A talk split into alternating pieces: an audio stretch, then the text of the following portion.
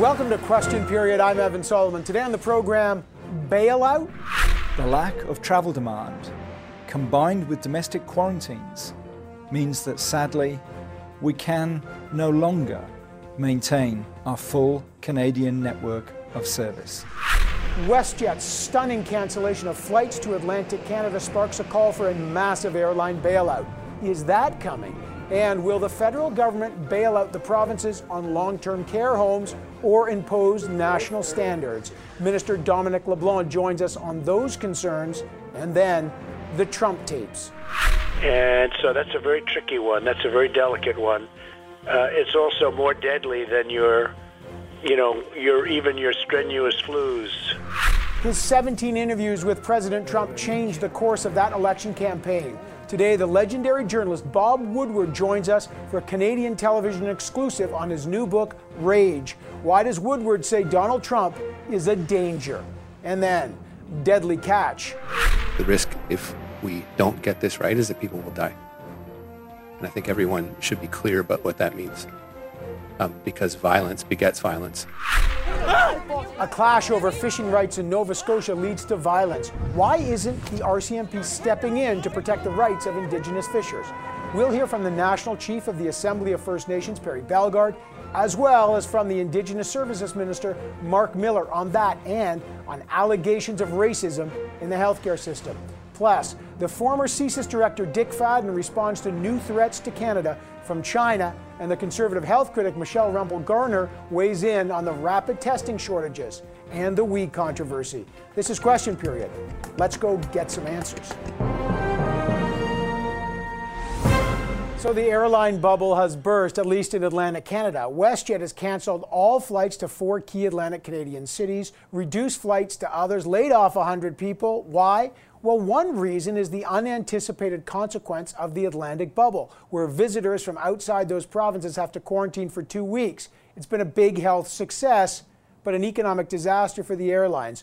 Should the federal government follow the lead of other countries and bail out the airline industry, even as customers who bought tickets haven't gotten cash refunds? Talk about that and the call for national standards in long term health care homes. We're joined by the Intergovernmental Affairs Minister, Dominic LeBlanc. Minister, hope you and the fam are doing well. Good to have you here. The Prime Minister Thanks, uh, spoke to uh, uh, ministers for the 21st time uh, on Thursday.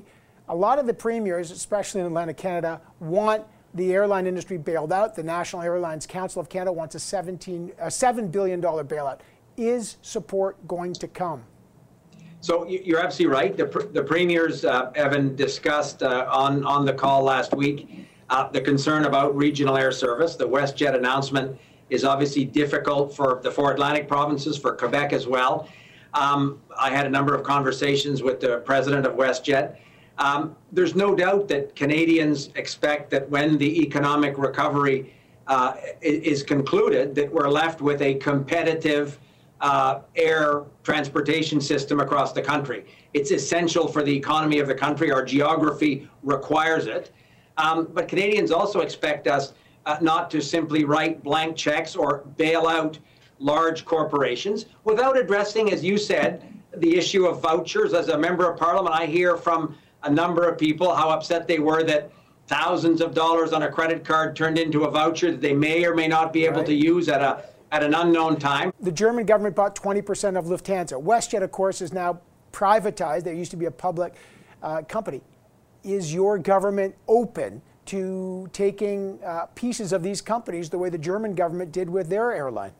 So that, that's a good example, uh, Evan. In, in some jurisdictions, uh, European jurisdictions, that was one approach. I know my colleagues Marc Garneau and Chrystia Freeland are looking at a whole series of options of what uh, government support might look like for the sector. So we haven't made any decisions uh, in that level of detail yet, but they're very much uh, discussing that. Uh, I know. Um, and the government is very much discussing that. Seven months in, we're still having conversations. I feel like I'm sitting at an airport waiting for a delayed flight that never is going to come. this is not funny for, for uh, the economic consequence of this is a big, big deal. You're an Atlantic Canadian minister. You're in that sector, right? You're the situation that you said we can't find ourselves for Atlantic Canadians. They're in it. Now. But okay, so I, am intrigued. But, but Evan, to be fair, there, there, there are not a great number of traveling passengers in Atlantic Canada coming to Atlantic Canada for the reasons you said in your introduction, because the provincial governments, in the case of Atlantic Canada, have put in these very severe and very effective public health measures. So this is by no means one dimensional. And that's why the government needs to be prudent when we're talking about right. potentially these significant amounts of money.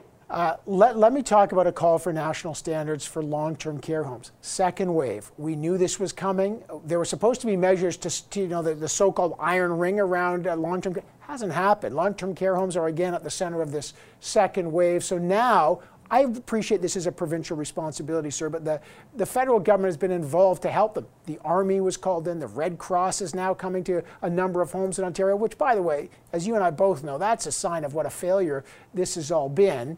Um, what, in a concrete way, can the government do uh, to set up long term care home standards? And, and will that be tied to health transfers? In other words, money will go there if the provinces accept the standards. So, uh, the issue of, of a discussion in terms of the Canada Health transfer, uh, the, the general transfers that take place to provinces and territories for healthcare, uh, is something the Prime Minister is committed to, to, to doing or to having a discussion with the premiers uh, in the coming weeks. So that discussion will take place. The long term care challenge uh, isn't necessarily part of that precise discussion. Uh, it might end up being part of a larger conversation. But what we've said Evan, is that Canadians were understandably extremely upset by some of the tragic circumstances we saw in different parts of the country, but no part of the country was immune from some difficult circumstances in long term care homes. Um, we think Canadians expect their governments to work together uh, in something as important as caring for these vulnerable people. Um, so we've said to provinces and territories, and we did last week in a conversation the Prime Minister had, the 20th discussion with other First Ministers, that we wanted to start by, for example, sharing best practices from one jurisdiction to another. What can we learn in the very immediate term? Because as you said, the second wave is upon us, and Canadians expect to not see some of the, the tragic outcomes but that we saw in the spring. let me just try to, to boil it down. Isn't it possible for the federal government just to say, look, we've given you guys $19 billion for the safe restart. Here's what we'll do. There's another X billion, billion dollars we'll give you right now, but it's got to go directly to long term care homes, to training because you, you can't get enough workers there, training, PPE. That money's got to go to long term care. If you do that, we'll give it to you. If not, no. Why is that so difficult? Uh, it's not it's not difficult, Evan, in the sense that uh, provinces have said to us, and on the discussion on the call last week, a number of provinces said they wanted to work deliberately with the government of Canada in order to put into place additional measures that would protect these vulnerable people in these long-term care facilities.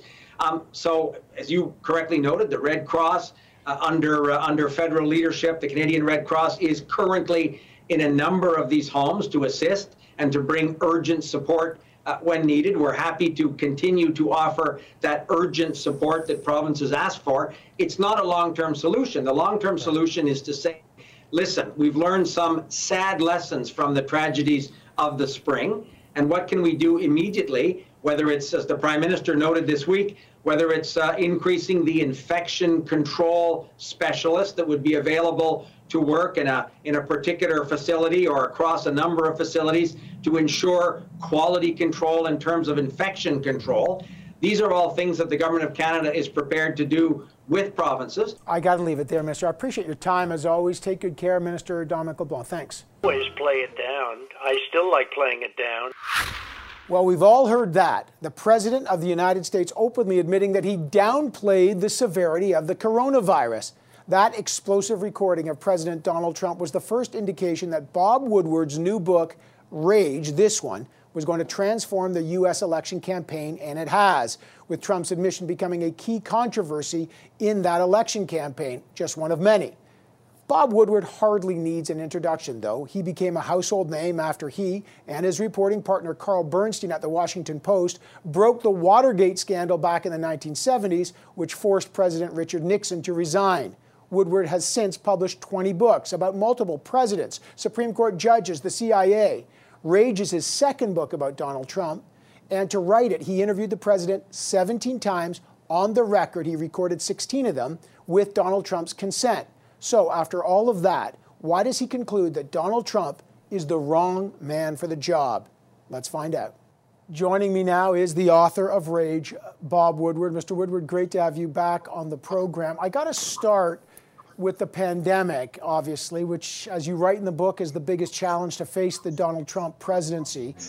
Were you shocked when he told you on the record that he, quote, deliberately played down the severity of the threat of COVID 19? Well, I was in the process of trying to figure out where and when he learned and got a detailed briefing. And uh, back in, in, May and in June, I finally established that that was at the end of January. So that was much more alarming. He received the detailed, uh, not only a, a warning, but it, it was a hey, a catastrophe is coming he, he was told it was going to be like the 1918 Spanish flu pandemic uh, that killed 675,000 people in this country. And so he, he failed to exercise his duty to protect the people. Since that interview, um, the president has contracted COVID 19. He's now, as you well know, he's recovered. Have you seen a change in his attitude or his views or his approach to the pandemic? Well, he's much more cavalier about it. I mean, he's publicly said, oh, getting it was a blessing from God. Imagine somebody saying it, it is a blessing to get a disease like the coronavirus, COVID 19 when 215,000 people in his country that he is supposed to lead have died of it. It is almost inconceivable. And his uh, indifference, uh, the cavalier attitude of, oh, don't, don't be obsessed by uh, the virus. Don't let it get down, get you down. I, and then him saying he feels great feels hasn't felt better in 20 years, it's uh, really an understatement to say this is Orwellian. It's almost unbelievable, but outrageous things happen each day, and so you forget what happened five or seven days ago, let alone 10 months ago. But it's all of a piece, and it is a history of presidential ne- negligence on a scale which, as I've written about presidents for 50 years, have never seen. Has Donald Trump transformed, changed the president? You keep saying it's unprecedented, it's Orwellian. Has he changed the how Americans and maybe the rest of the world perceive the office of the presidency and the president of the United States? Um, uh, yes, uh, yes, he has quite dramatically, and I'm not sure the institutions in this country, the political system, uh, the, the, business community, the, the media world knows how to deal with him. What's the profile? If you were to describe Donald Trump, he describes himself as a stable genius. You spoke to uh, you know, his former Secretary of State Tillerson, his former Secretary of Defense General Mattis. You've spoken to hundreds of people about him. What what, how would you describe a profile of Donald Trump and how is he different from other presidents? Uh, he is singularly focused. He acts on impulse, not on plans. That's why so many people left the administration uh, in uh, a, a, state of genuine sorrow and disappointment about his leadership. As you know, you need a plan, and he just does not plan. And so I, uh, we are now in a state three weeks away from the election. He has attacked the electoral process. He has literally said, we're not going to have, I cannot guarantee, he, Trump, guarantee a peaceful transfer of power. He has attacked, I mean, think of, of this. The President of the United States has declared war on democracy. If somebody had told me this five or six years ago, he would have a president who's doing the things that he's done, I would say they're uh, taking some sort of drug to talk or think like that. We are in that world right now. Bob Woodward, to hear you say that, I mean, you're, you're very concerned about the transition of power, what's going to happen in these last three weeks, which is stunning to me. Um, in the meantime, you talk about that concentration of power. Uh, the president of China, Xi, has told his troops in the last week to prepare for war. There's a lot of heated rhetoric there over the Straits of Taiwan. Uh, are you concerned? What is the geopolitical potential here, uh, Mr. Woodward? Are you concerned that things could get a little dangerous? Well, things are dangerous. Um, he, uh, the president, is commander in chief of the military. Essentially, can decide whether we go to war all by himself. There are lots of hot spots in the world. You mentioned Taiwan, the South China Sea, where there is a, a naval uh, operations going on by the Chinese. Uh, United States uh, Navy will test the right to transit, freedom of the seas, and something could spin out of control. I think one of the key qualities for a president is the capacity to listen and weigh and understand uh, what people are saying. You may not agree with everyone, but Trump just runs right over everyone. I think it's one of the most dangerous times in American history. You talked a lot about systemic racism, Black Lives Matter, white privilege. Your country, right. many countries, are very divided uh, by this. It's very divisive. There's been lots of accusations of him uh, talking, sort of trolling white supremacists. What's your view on that? Uh, some people say he's the least racist person. Some people have accused him of essentially being a white supremacist. You've talked to him. What did well, you get from that? I, I, I, try to avoid labels, but try to describe behavior. Black Lives Matter really uh, became one of the stories of the day. And I asked Trump, I said, I said, Mr. President, uh, you are someone who came from a world of white privilege like me. Is it not incumbent on us to understand the pain and anger that black people feel? And it's right on the tape. We've played it, and Trump said, Oh, wow, you sure drank the Kool Aid, Bob. I don't feel that way at all. Hmm. And you can hear the tone of his voice is he's mocking me for saying, I think we have an obligation to understand the pain and anger of black people. You've interviewed every president. If you had to rank them, where would Donald Trump rank in terms of all the factors that make it an effective a good president? I know you end the book saying he's the wrong man for the job. Where would you rank Donald Trump, sir? I don't. I mean, it's a, it's a very good and important question for history and for political science. I don't think people uh, sit around and say, "Gee, is this worse than Nixon? Is this better than that?" I think they want to say they're saying, "Wait a minute." And I talked to Trump about this. How is this affecting my life? What's going on? Do I have somebody in the presidency who's looking out for me? And I asked Trump ex- extensively. I said, "What's what's in it for somebody out there in the population, a worker or anybody, male, female, anywhere in the country? What's in it for them if you are reelected?"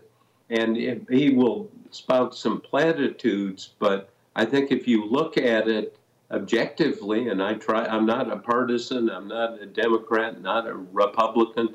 My conclusion is based on overwhelming evidence and my commitment to uh, not be silent in the face of this overwhelming evidence. You've written, as you write, the first draft of history. Bob Woodward, uh, it's always a pleasure to speak with you. The new book, Rage fascinating study, 17 interviews with Donald Trump. Thanks for taking the time, Bob. I Thank really you. appreciate it. Thank you. All right, interesting stuff. And by the way, you can watch our entire conversation with Bob Woodward about his new book, Rage and Donald Trump. Just go to our website, ctvnews.ca slash QP. All right, coming up next, a stark warning that a standoff could get deadly Why is the RCMP not stepping into a dangerous fishing dispute to stop it? The Indigenous Services Minister Marc Miller and the National Chief of the Assembly of First Nations Perry Bellegarde join us on that next. Stay right here with Question Period.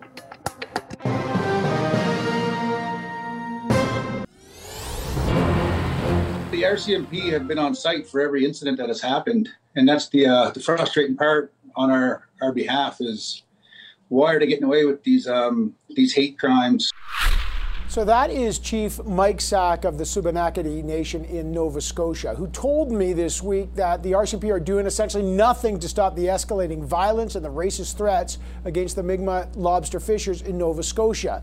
They are exercising their treaty rights, rights affirmed by the famed Marshall decision in the Supreme Court in 1999 that allows them to make a quote modest livelihood. But non indigenous commercial fishers are trying to stop them. Should the RCMP and the federal government be stepping up to do more? Let's find out. Joining me now is the Indigenous Services Minister, Marc Miller. Uh, Minister Miller, good to have you on the program. Hope you and the family are well. You said this week that the situation could quickly become deadly. I spoke to Chief Sack, as you saw. He said the RCMP are doing nothing to stop it. Why not? Well, look, Evan, what, what can seem as, as, as, an unacceptable assault on, on firm land can easily turn uh, deadly on the seas. And I think, uh, given, given the state of tensions, uh, what we're seeing right now is, is a police in the last few days that has been uh, overwhelmed. Uh, I fully expect them to step up in the next few days to keep the peace. I think all Canadians expect that. Uh, and in terms of the federal government, uh, we're in constant communication with our provincial counterparts. The RCMP on the ground are a provincially delegated police. They have a job to do, and uh, my full expectation is that they will do so. What does it tell you that there's been no arrests, no intervention by the RCMP? Chief Sack is literally telling me they're sitting there watching this happen when vans are burned out. There's all that. Like, like what message is that sending to Indigenous peoples across this country? Well, clearly, yes, what we saw two day, a couple days ago is, is entirely unacceptable, and people's lives and, and, and, and personal integrity were at risk, including uh, their livelihood. And, and that's, that's frustrating to see. It's unacceptable to see in a country like Canada. Uh, and we expect the police to do their work and to keep the peace. And I think we'll see that in the coming days. However, look, people, people can draw their own conclusions as to what they see. Uh, there are a whole set of facts that we do need to sit down and, and see what went wrong. And as a government and as someone who's act, asked not only to condemn, but also to, to move forward and take steps to ensure this right. doesn't happen again, that's where we are at this point, and that's uh, where we are seized of as a government. But one, one thing a lot of people are saying is governments have had 21 years to define one of the key terms in the Marshall decision, which is what is a modest livelihood. That's what the commercial fishers are saying. Hey, you guys are abusing it. The Mi'kmaq are saying, no, we're not. Uh, I know four months after that decision, there was a sense of, of you know, the court said you have to have a, a conservation element. 21 years and there's been no definition. When is that going to happen? Well, look, I think what we've seen with this government is its ability to be creative. You know, in a crisis such as the one we saw earlier in the year uh, with the Wet'suwet'en solidarity movements, the government sat down and was able to hammer out the beginnings of an agreement to, to move forward on a right that was recognized uh, even before uh, the Marshall decision in, in Delgamuukw with respect to the Wet'suwet'en. So this government has shown the ability to be creative. Uh, sadly, it, it, has taken a crisis to focus the mind, and that's, that, that's I think that's unacceptable for most Indigenous people. Uh, but now the real task at hand is to sit down and, and to pound out what that means. It takes a crisis to get the government to move. The Wet'suwet'en enough to protest. Okay, the government's going to step in on that. Uh, here, there's livelihoods and people uh, threatening their lives in, in, the lobster issue. The government's now okay. Maybe we'll move in. Then the issue of systemic racism in the healthcare system. The tragic death of Joyce Echaquan, an Indigenous woman. She died in a Quebec hospital while healthcare attendants were taunting her with racist insults. Uh, she had to record it live. It's the only reason we know about this because she recorded it. Now suddenly the government, I know there's an investigation, but you're hosting a meeting with healthcare ministers. And first of all, what do you hope to accomplish outside of more jaw jawing and, and, and, and talking about it? What do you actually hope to accomplish about the issue of systemic racism in the healthcare system? The incidents that happened to Joyce Echaquan, while they may have been a surprise to many Canadians, were not for Indigenous peoples. This is encapsulated in body works and, more importantly, in lived experience every day by Indigenous people. Acknowledging systemic racism in one thing, but moving ahead uh, as a country and using the, acknowledging the limited levers the federal government has in matters of health, but also acknowledging the powers we do have to convene, uh, to use our federal spending power if needed, uh, to ensure that Indigenous peoples get first class care. I think that is one of the early conclusions we can tease from the meeting, um, but there are many more, and they will be informed by Indigenous peoples. I think we've, for far too long, we've said we have all the solutions. Uh, we don't, uh, and it's important to acknowledge that. But those solutions do exist in Indigenous communities, and, and we want to respect those, but we have to listen to them before we do. And I think, most importantly, Canadians are demanding it. Uh, I got to leave it there. Indigenous Services Minister Marc Miller. Uh, I always appreciate you joining us, sir. Thank you very much. Thanks, Evan.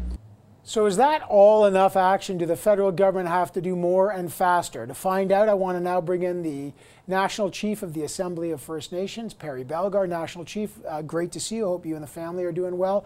What do you make of the fact that the RCMP has basically done nothing throughout that violence in Nova Scotia? Chief Sack has said, do something, no arrests, nothing. What do you make of it? Well, Evan, it's um, when you look at the, there's a big need for public safety on the ground over there, and you look at the violence, you look at the threats, you look at the aggression. You know, you have a burning van that was vandalized and set on fire. There were no charges put in place. We witnessed a physical assault on Chief Michael Sack, no charges. You had two First Nations men barricaded themselves in a room that uh, in a building. There's no charges. You know, and so you need to start talking about public safety and you have to get the RCMP out there with boots on the ground to make sure that there are there's no harm, that there's no violence and aggression anymore. They've got to do their job. That's step number 1. Once that's solidified, then you can go to step number 2, which will be working with the Department of Fisheries and Ocean to start defining moderate livelihood. The Marshall decision is the Supreme Court of Canada decision. And it's been over 20 years now since they've not got to the table to yeah. define what that looks like. So that that's the other piece of work that's got to get done. But two, but let me go to point one. What what message does it send to Indigenous people in Canada that there are no charges, that the RCMP are videotaping it, that you say, you know, we got to get some boots on the ground day after day after day. This is escalating. What's the message? What does it tell you about the relationship between Indigenous peoples and the RCMP? Well, again, it's it's what I've said it. I've said it this way many many times, Evan, is that there is no justice system in Canada for First Nations people. There's a legal system, and it's it's there's systemic racism in the justice system. There's systemic racism in the healthcare system, and so when you start talking about the legal system, it almost is. It feels like a two-tiered system, and that's got to change. National Chief, there's a meeting on Friday of ministers and across the province on systemic racism in the healthcare system. You mentioned systemic racism earlier. And not a lot of listening, no concrete action so far. What needs to happen? Well, again, um, we lift up uh, and acknowledge the family of Joyce Echaquan and that we want to make sure that her death is not in vain.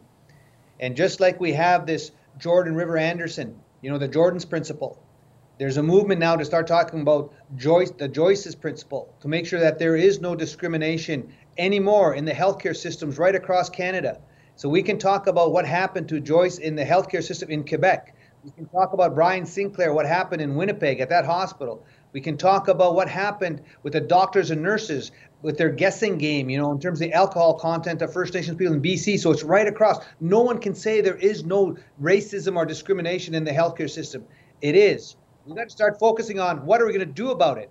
And that involves the provincial governments as well. That involves the colleges of physicians and surgeons. All the institutions that have a role to play have to be taken to, to task and be held accountable. You, this is systemic racism, systemic discrimination. You need systemic change. And that's what's got to happen at all levels. A national chief, by the way, you mentioned the Jordan principle about the justice system. Now you talk about interesting, the Joyce principle from Joyce Echaquan and the issue of uh, systemic racism in the healthcare system. Fascinating to hear from you, sir. Important issues. Uh, great to have you on the program, sir. I appreciate it. Thanks for the opportunity again, Evan. All right, that's the National Chief of the Assembly of First Nations, Perry Bellegarde. Coming up, are there enough rapid testing kits in Canada seven months into the pandemic? And the WE controversy is back.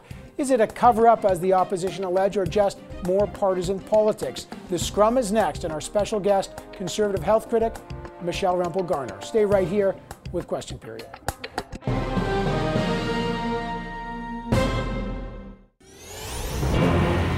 We know uh, that rapid testing is a key part of the path forward, but it is not in and of itself a panacea.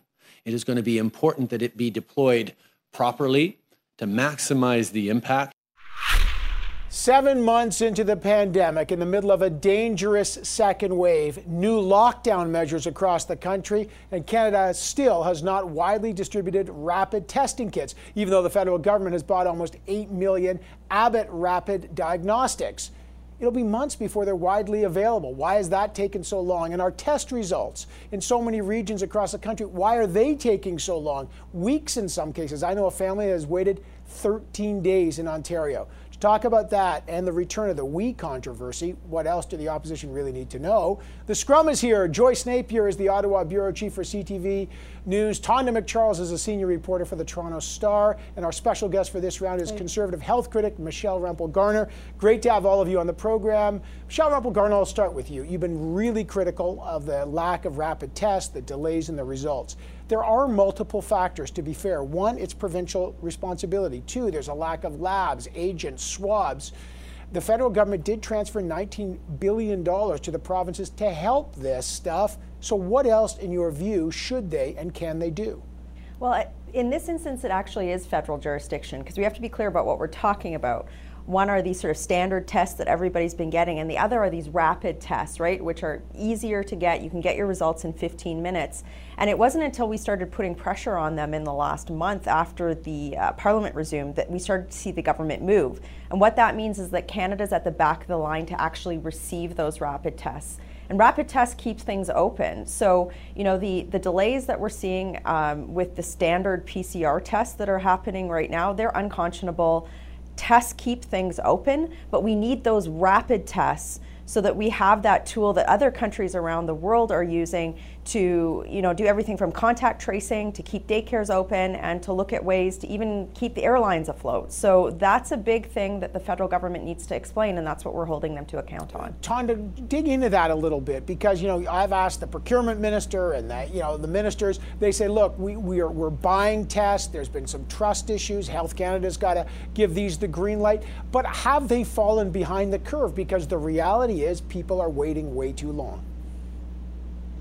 Look, I, I, don't know the answer to that, frankly. Um, absolutely, there is a crucial need for these rapid tests, as, as Michelle has said, in all kinds of places. Right now, the federal government is going to put its priority on rural and remote and northern regions for the first batch that's supposed to arrive. So they will be getting them because it takes so long to ship out those other kinds of test samples to a lab. So if it's necessary up, th- up there, it's also necessary in the south for all kinds of workplaces. It's legitimate to say that the federal government and the provinces have really dropped the ball on the second wave, being ready for the second wave, not just for rapid approval by Health Canada of these tests in the first place, or the availability of them now, but also on contact tracing. I think contact tracing is a huge piece of this puzzle. If we don't get the tests and the test results early, people aren't being tracked down. And, show, and so, sure, their circles are growing 20, yeah. 30, and then it's, it's out of control. It's unmanageable. Yeah, Joyce, uh, where are you on that in terms of uh, not just who's accountable here? I'm interested in that, but is it too late to fix it? Or have they just, as Michelle Rempel Garner has just said, they've just been too late?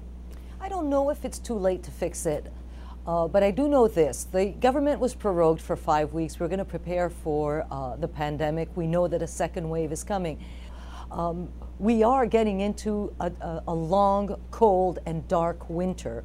And I think yeah. that there is going to be COVID fatigue because we think about all these things that the government promised it would do and has not done. But now there will be some mental health issues. I know that. There is a fatigue. Absolutely. You talk to people around you, and you really do feel a, a, a deep discouragement from people who say, right. not only will I not be able to go outside as much as I did before, they're going to lock. I'm going to get locked down by this thing again, and the government is not, um, you know, uh, respecting its end of the bargain. Uh, Michelle Rempel Garner, you've argued that rapid testing could alleviate needs for things like 14 day quarantines, the Atlantic bubble, which, by the way, had played a role in the airline's uh, WestJet decision not to fly there. the the question is, and the government, federal government says we'll get sort of these eight million tests by rapid tests by December. Are these tests reliable enough? What could change if Canada had had more of those earlier? Rapid testing is key, right? I, I just read a, an article from Harvard Medical School this morning that was talking about the fact that if you if people have access to frequent rapid tests, you know, you have a better odd of finding out if, if you've got coronavirus or not than if you're not getting tested at all or if you're waiting for 14 days for your results. So that's a big piece of it.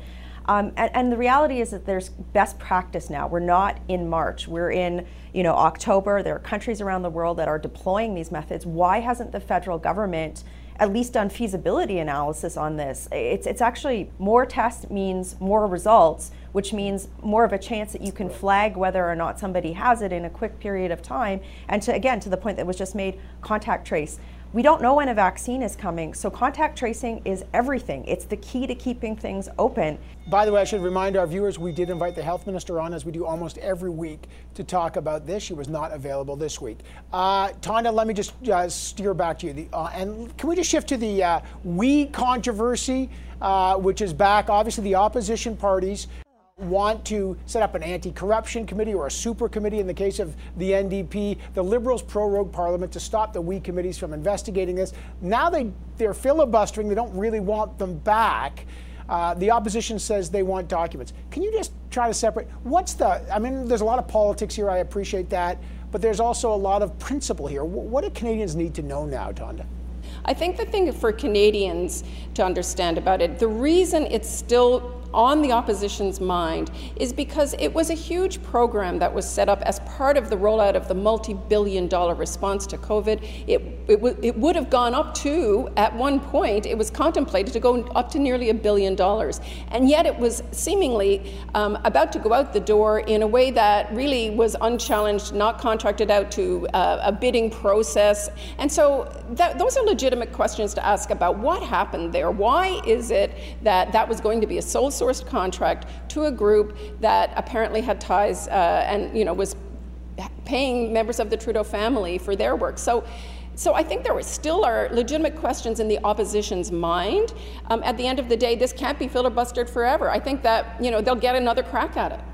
Uh, Michelle Rempel uh, Garner, j- just quickly, a lot of the opposition say there's redacted documents. 5,000 pages were given. A lot of it was blacked out. Yeah. Is that is that the key issue? Part of what's happening right now with these committees is getting access to those documents, and I think that that's fully reasonable. It's frustrating for me as a legislator to see the government just just really remove the ability of Parliament to function because a, a, strong opposition is important when we're looking at the efficacy of programs. You know, we just talked about rapid testing, but also when the government is spending so much money, it's reasonable for the Canadian public to want to know, you know, is uh, is is what happened, is what's being spent the right decision? What happened? Was there conflicts of interest? That's our job and uh, you know for the prime minister to try and shut things down and it's weird he is trying he's he's assuming he's got a majority and uh, I do think in these cases these motions will pass, but why are we wasting so much time, especially after Parliament was prorogued for so long? So it's going to be a heavy week ahead uh, with the opposition, but I'm confident that we're um,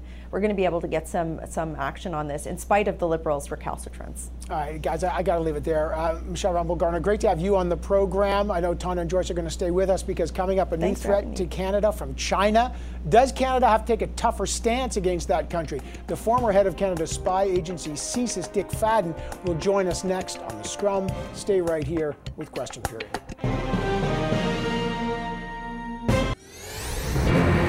Regrettably, the current China-Canada relations are in serious difficulties due to the Meng Wanzhou incident.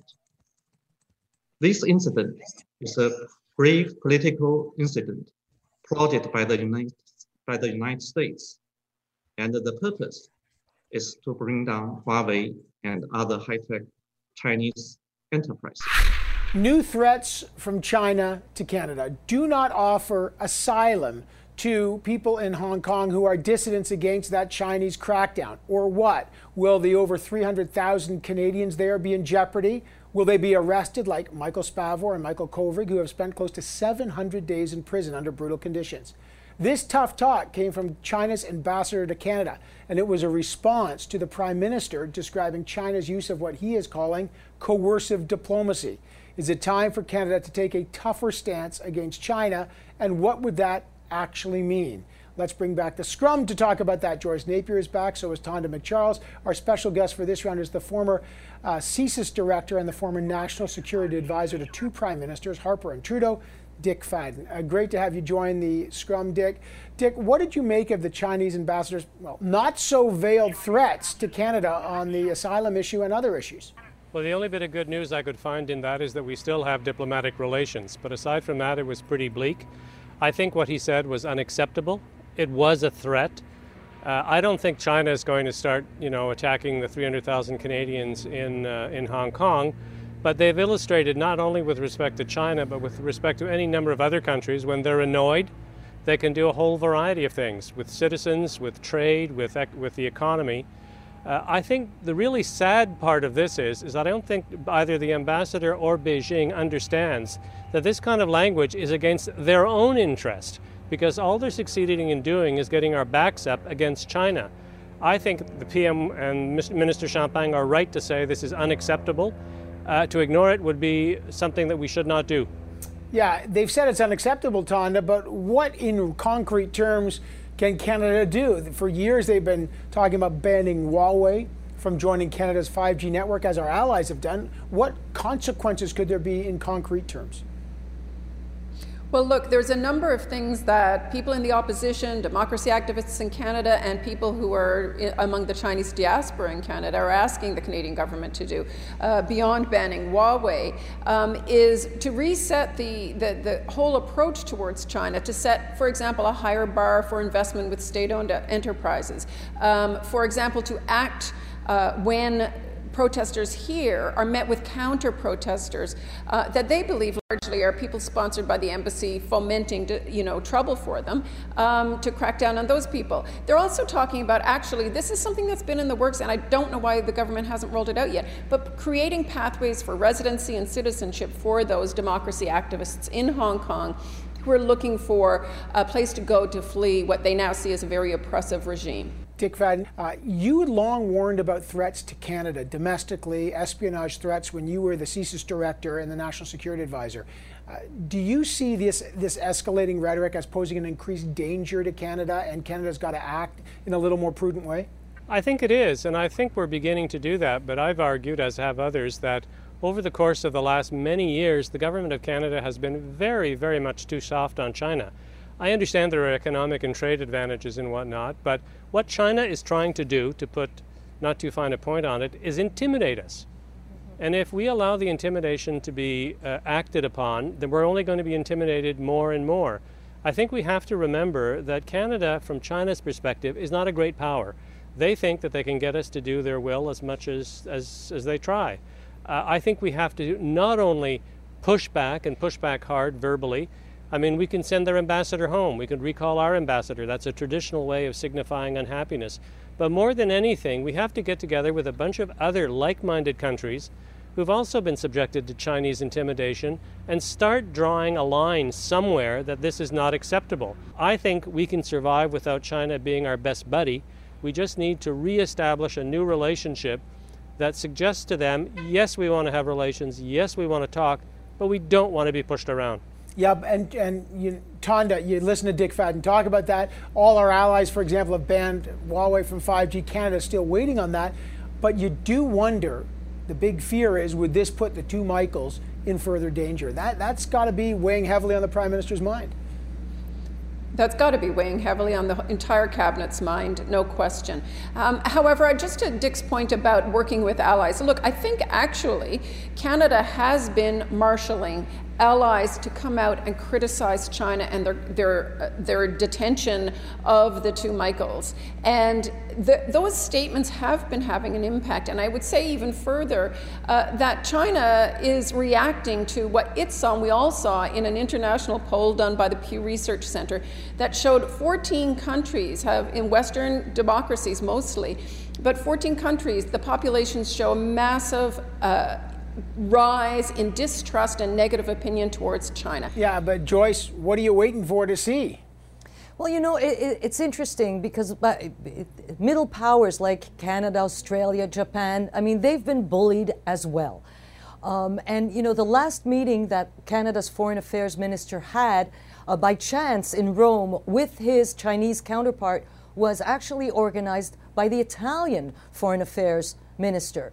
Um, and the European Union has spoken in favor of Canada and has brought up the case of the two of the two Michaels, as we have, uh, you know, are calling them now. So the the allies are kind of helping, but they are as I don't want to say helpless as we are, and I don't want to say hapless either, but somewhere between helpless and hapless. Guys, I got to leave it there. Uh, it is a file that is getting hotter.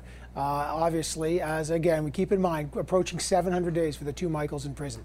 Uh, Dick Fadden, Tonda MacCharles, Joyce Napier, great to have the three of you on the program. That does it for question period this week. Thanks so much to all of you for watching. I'll see you tomorrow night at 5 p.m. Eastern Time on Power Play on CTV News Channel, and we will be back here in seven short days. Take care.